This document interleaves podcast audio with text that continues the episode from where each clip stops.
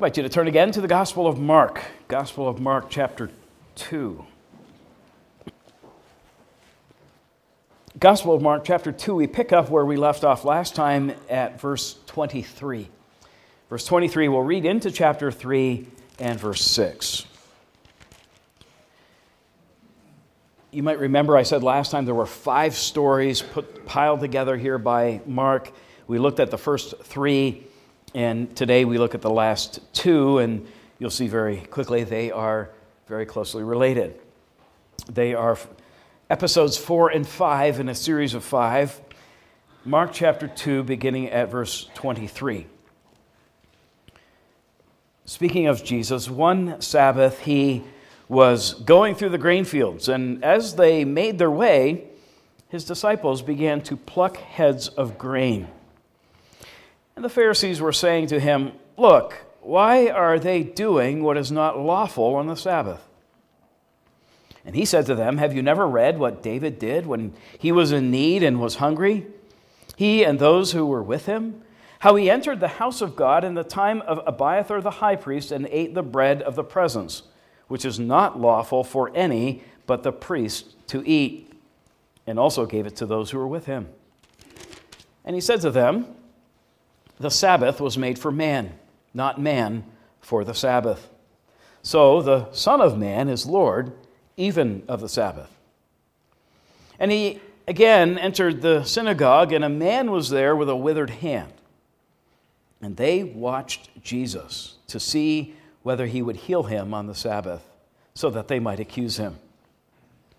And he said to the man with the withered hand, Come here. And he said to them, is it lawful on the Sabbath to do good or to do harm, to save life or to kill? But they were silent. and he looked around them with anger, grieved at the hardness of heart, and said to the man, Stretch out your hand.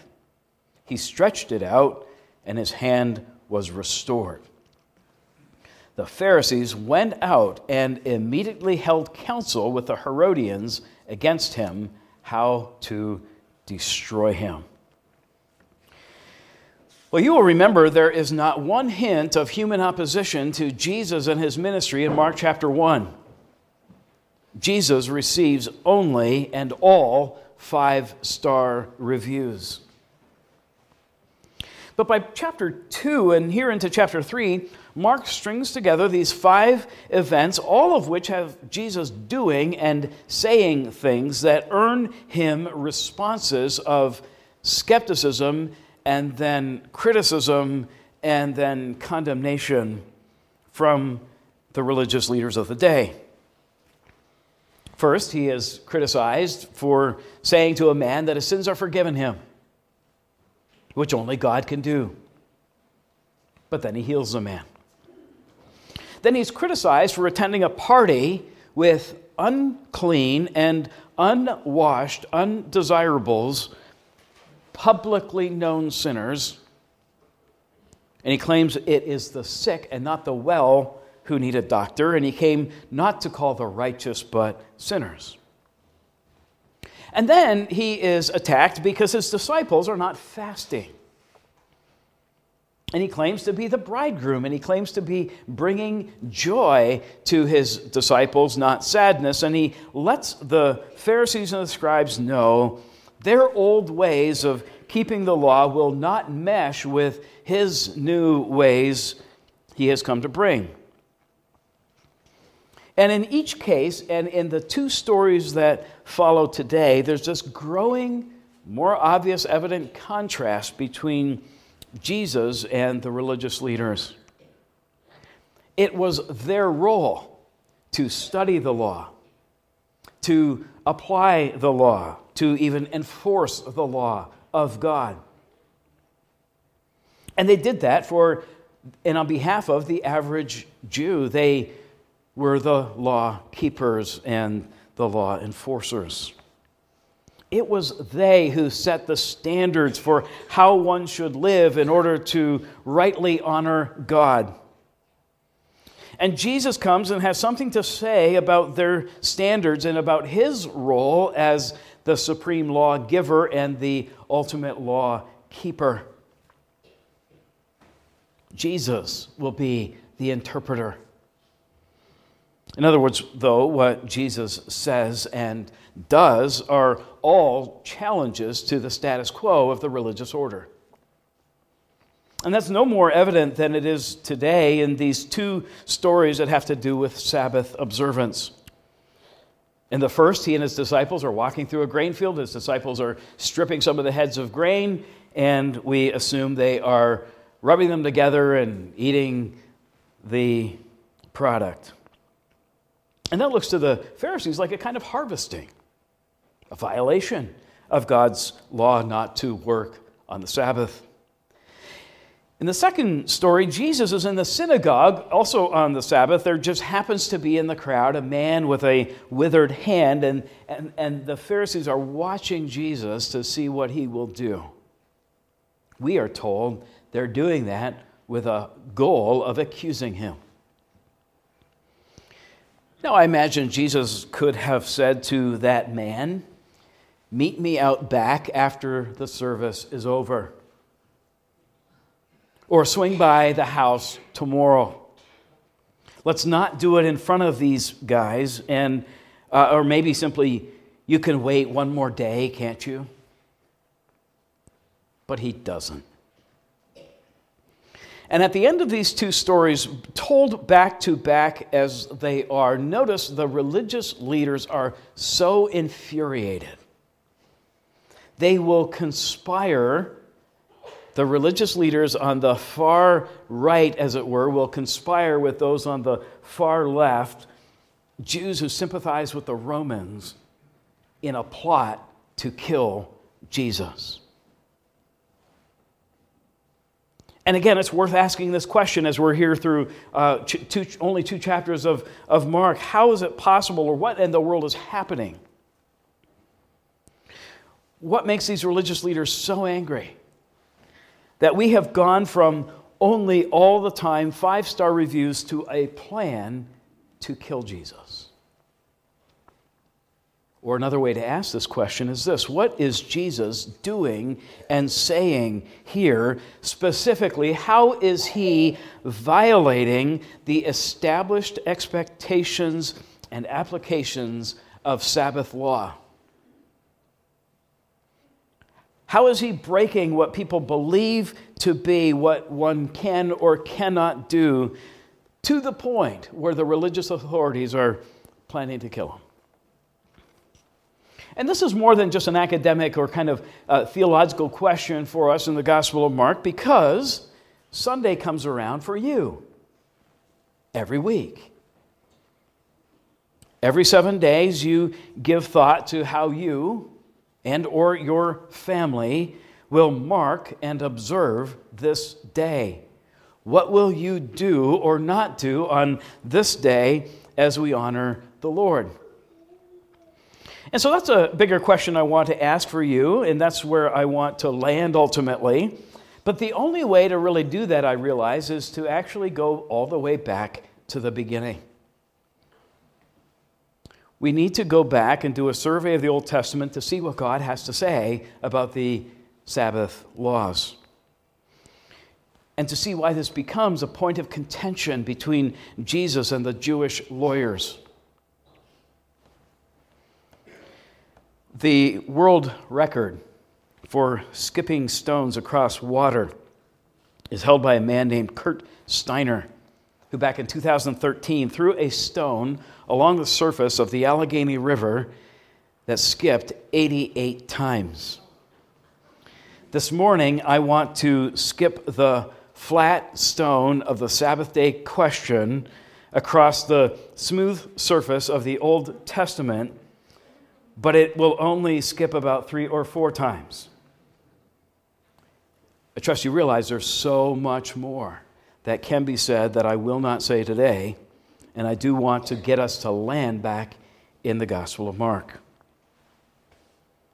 But we'll have this stone skip and hit the water at creation, at Mount Sinai, in Jerusalem under David and Solomon, and then to Jesus before we get to us.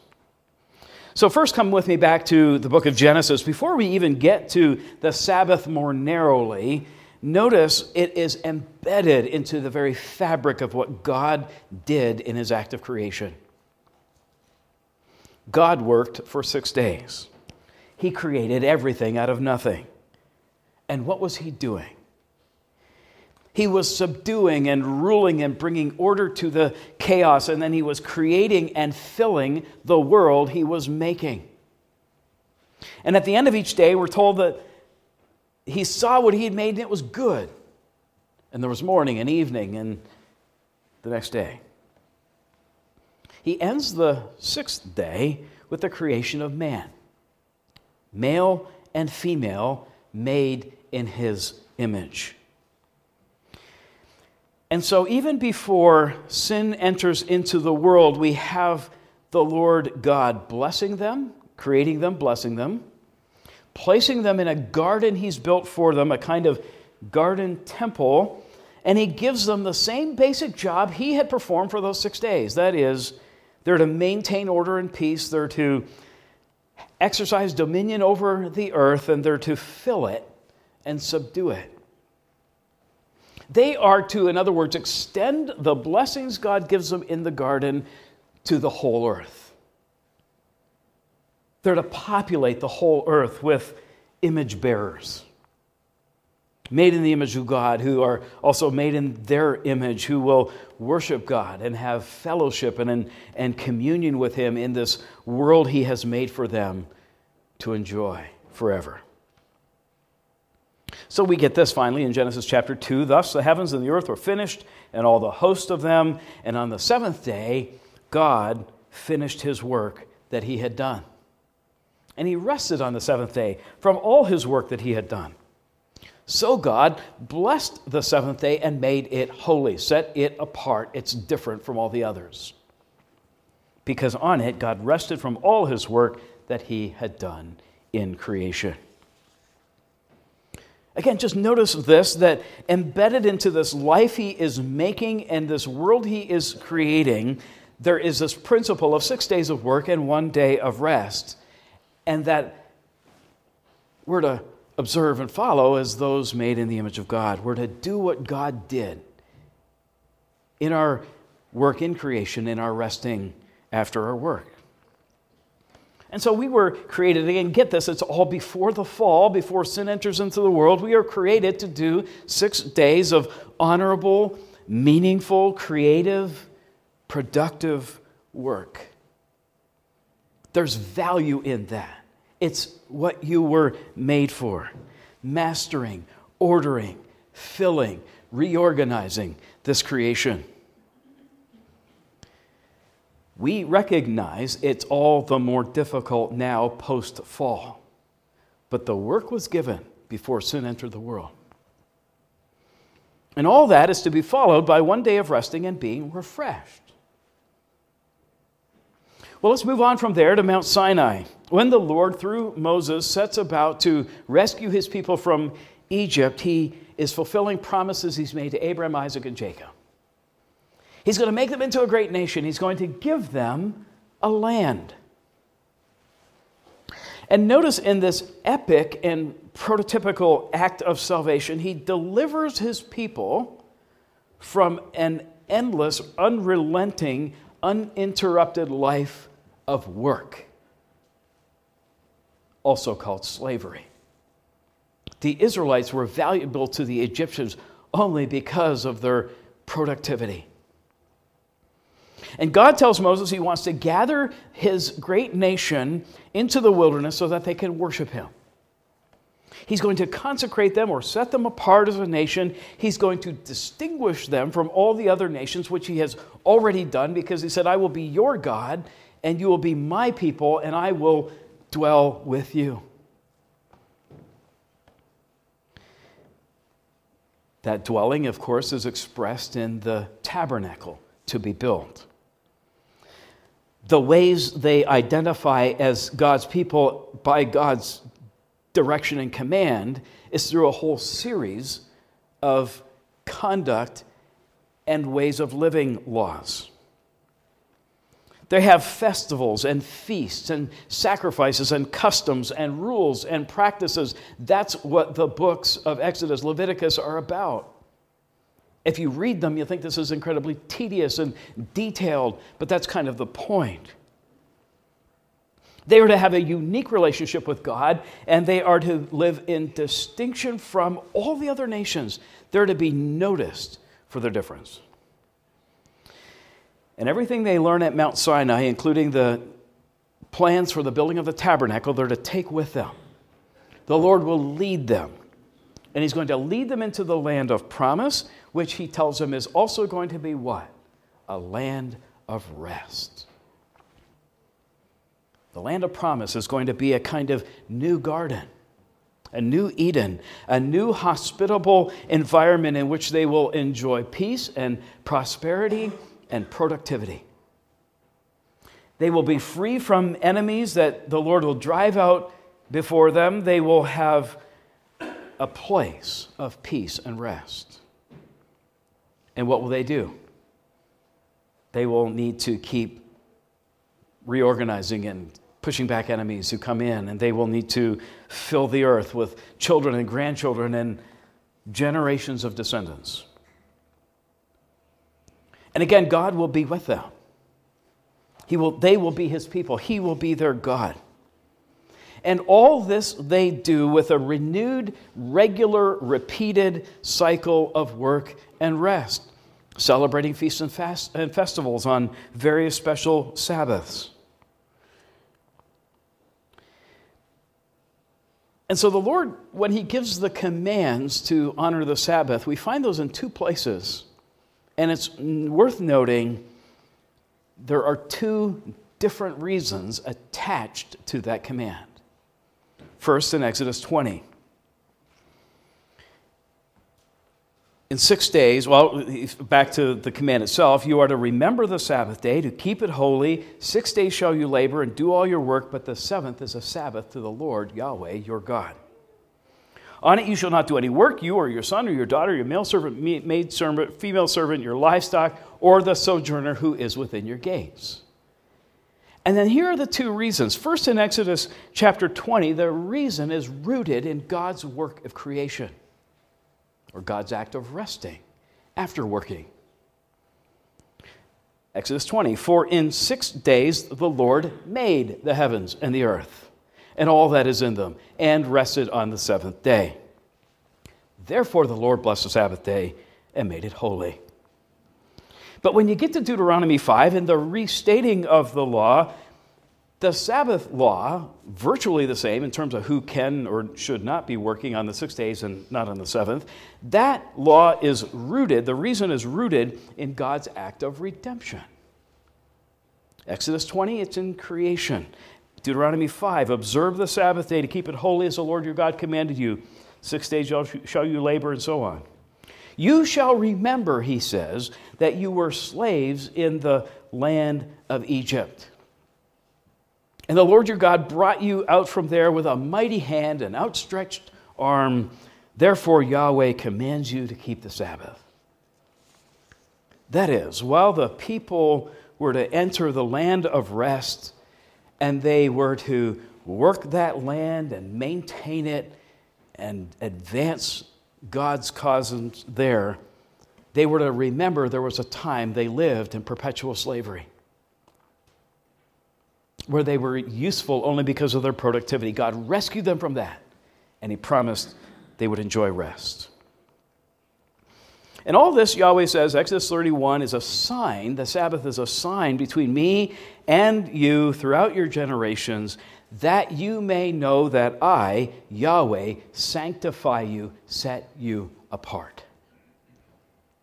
Again, observing the Sabbath as it was intended for the Israelites was to sanctify, set them apart, distinguish them from every other nation. They were to imitate God in His work of creation, six days and one day of rest.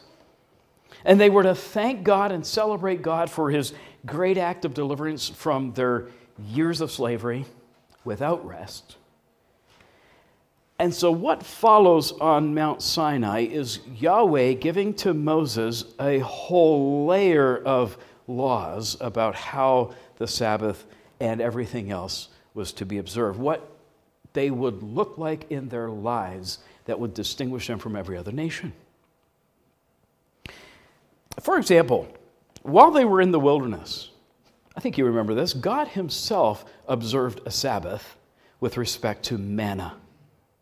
He didn't send manna on the Sabbath. And He was teaching His people to observe the Sabbath by not expecting manna on that day. God's people are forbidden from kindling a fire in their house. They are to bring special additional sacrifices on the Sabbath.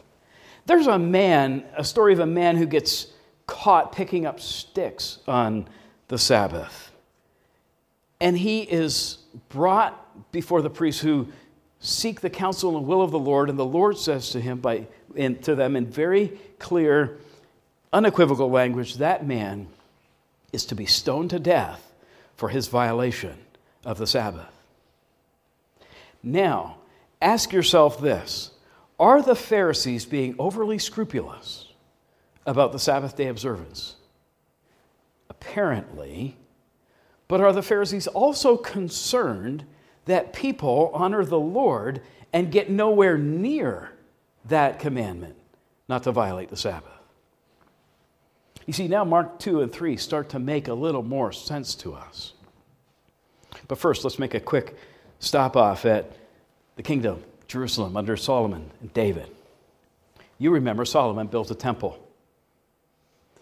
And he says, as he sets out, You know that David, my father, could not build a house for the name of Yahweh, his God, because of the warfare with which his enemies surrounded him until Yahweh put them under the soles of his feet. What happened? David comes into the land, he's the king, and there are still enemies all over the place. And his job, like Adam's would have been, was to defeat, destroy, and expel the enemies, expand, secure the borders. That's what David does.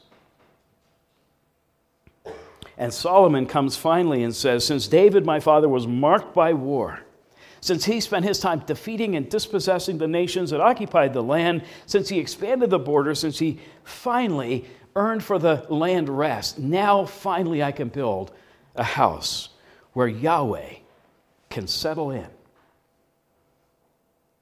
He says, Now Yahweh my God has given me rest on every side. There's neither adverse, adversary nor misfortune. It sounds almost Edenic. And so he says, I intend to build a house for the name of Yahweh my God. And as Yahweh said to my father, Your son, whom I will set on your throne in your place, shall build the house for my name. Solomon builds the house, he dedicates that temple. The priests bring the Ark of the Covenant into it. And when they leave, the glory of God in a cloud comes and settles in that place where Yahweh shows up, takes residence among his people. You will be my people, I will be your God, I will dwell with you, and I will give you rest. Solomon responds with this Blessed be Yahweh, who has given rest to his people Israel, according to all that he has promised. And so you have this you have God creating, working for six days, taking an open ended day of rest without morning or evening, a rest that continues and anticipates a rest yet to come.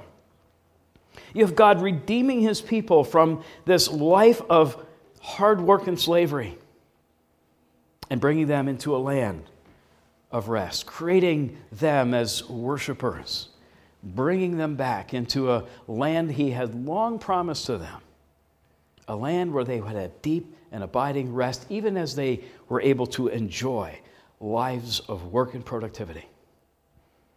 And finally, we get to Jesus in Mark chapter 2. Jesus and his disciples are walking through a grain field. His disciples pick a couple of ears of grain. Jesus heals a man's hand on a Sabbath. In both cases, he is challenged by the Pharisees.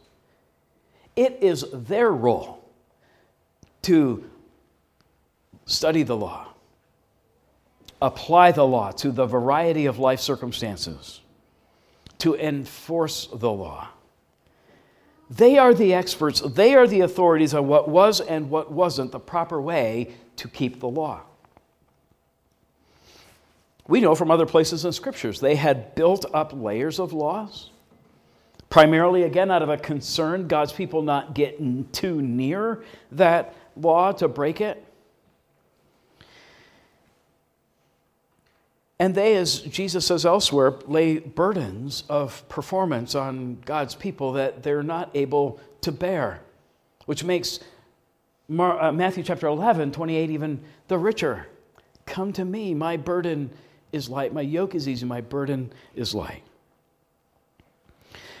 But there is a lot more going on in this story than simply Jesus moving the goalposts a few yards into the end zone or a little, if you would, to the left to make the observing the law easier.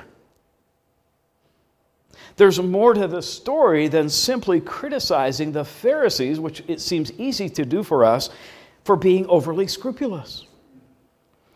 Jesus doesn't come simply to strip away a few layers of law to make it easier for us to perform.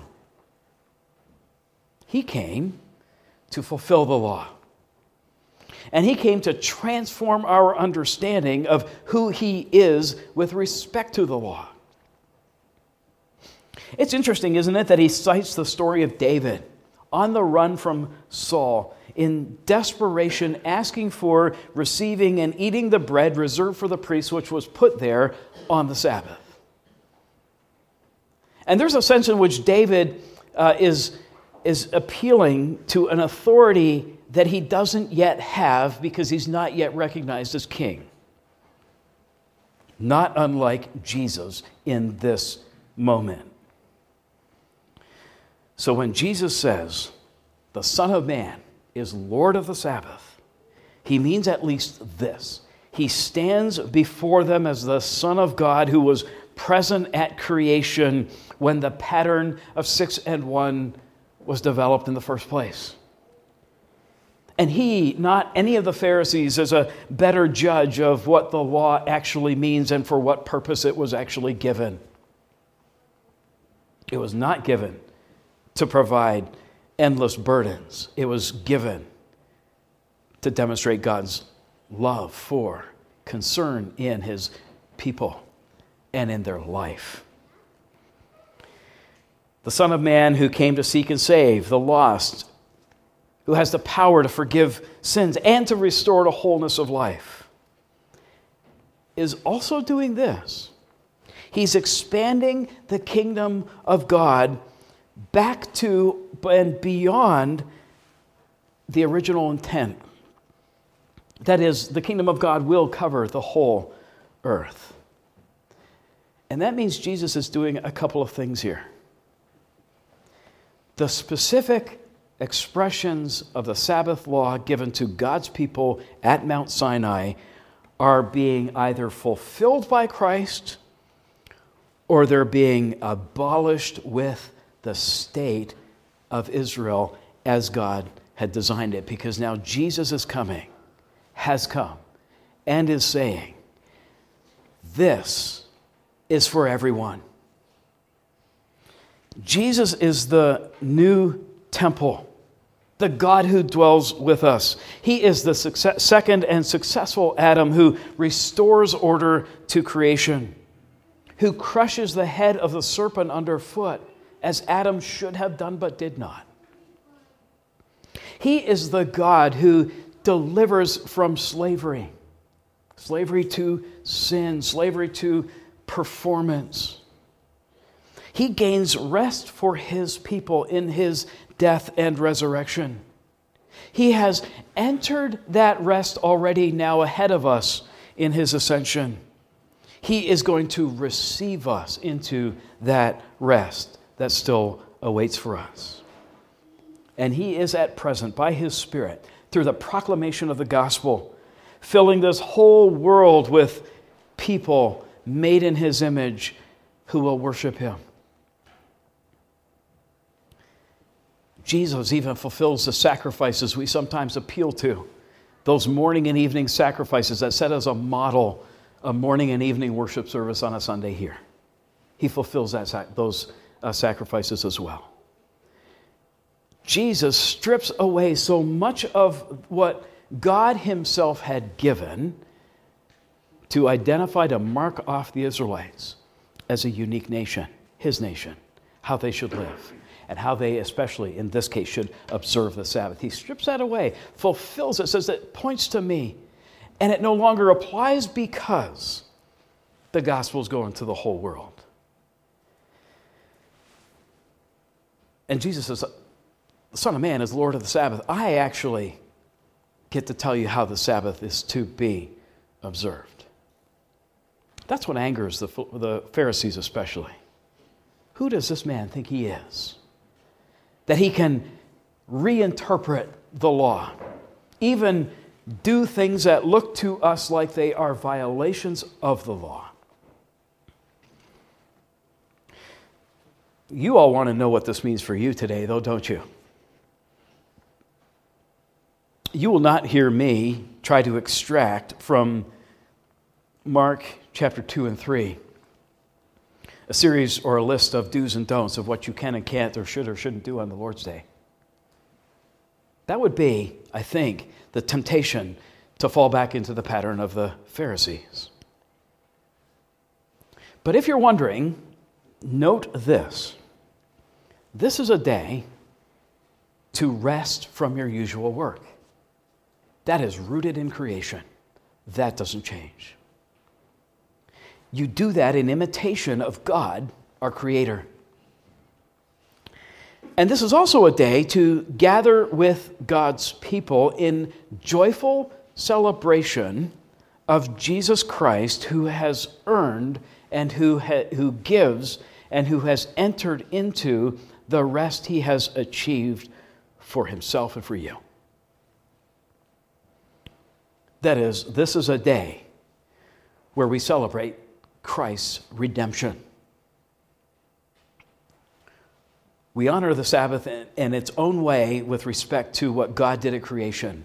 We celebrate on this day what God has done in redemption. And one more thing that redemption comes in two stages. It has already come in Christ. There's still something in store for you. This day, today, now Sunday, not the Sabbath, I could say lots about that transition, but it's particularly to celebrate the resurrection of Jesus, his victory over sin and Satan, his reordering, reordering and reorganizing the kingdom of God, including you, many of you, most of you, not Jews by birth, but who have been brought into this kingdom. And he says, Set this apart because that's how I made the world. Gather on this day to worship and celebrate because that's when I saved you. And because there's still something future, a rest still awaits the people of God, Hebrews says. This is a day that serves as a sign. It's a sign of the rest that awaits God's people. Already secure in heaven for you already being enjoyed by Jesus for you. And as you're united to Him, enjoy this day. This is a good day. And enjoy the rest you will enjoy when it is revealed to you in Christ at the last. Let's pray. Father, thank you for a way to wander and meander through your word to get to a place where we begin to understand something of the magnificent work of Jesus for us and for our salvation.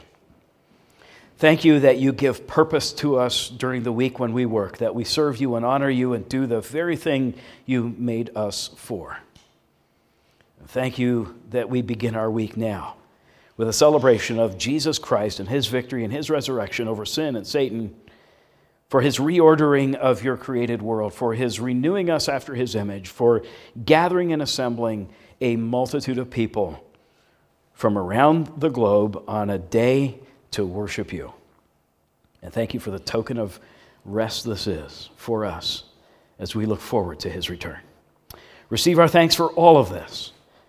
Reinforce the truth in our hearts that we might honor you in all of our lives. And we ask all this in Jesus' name.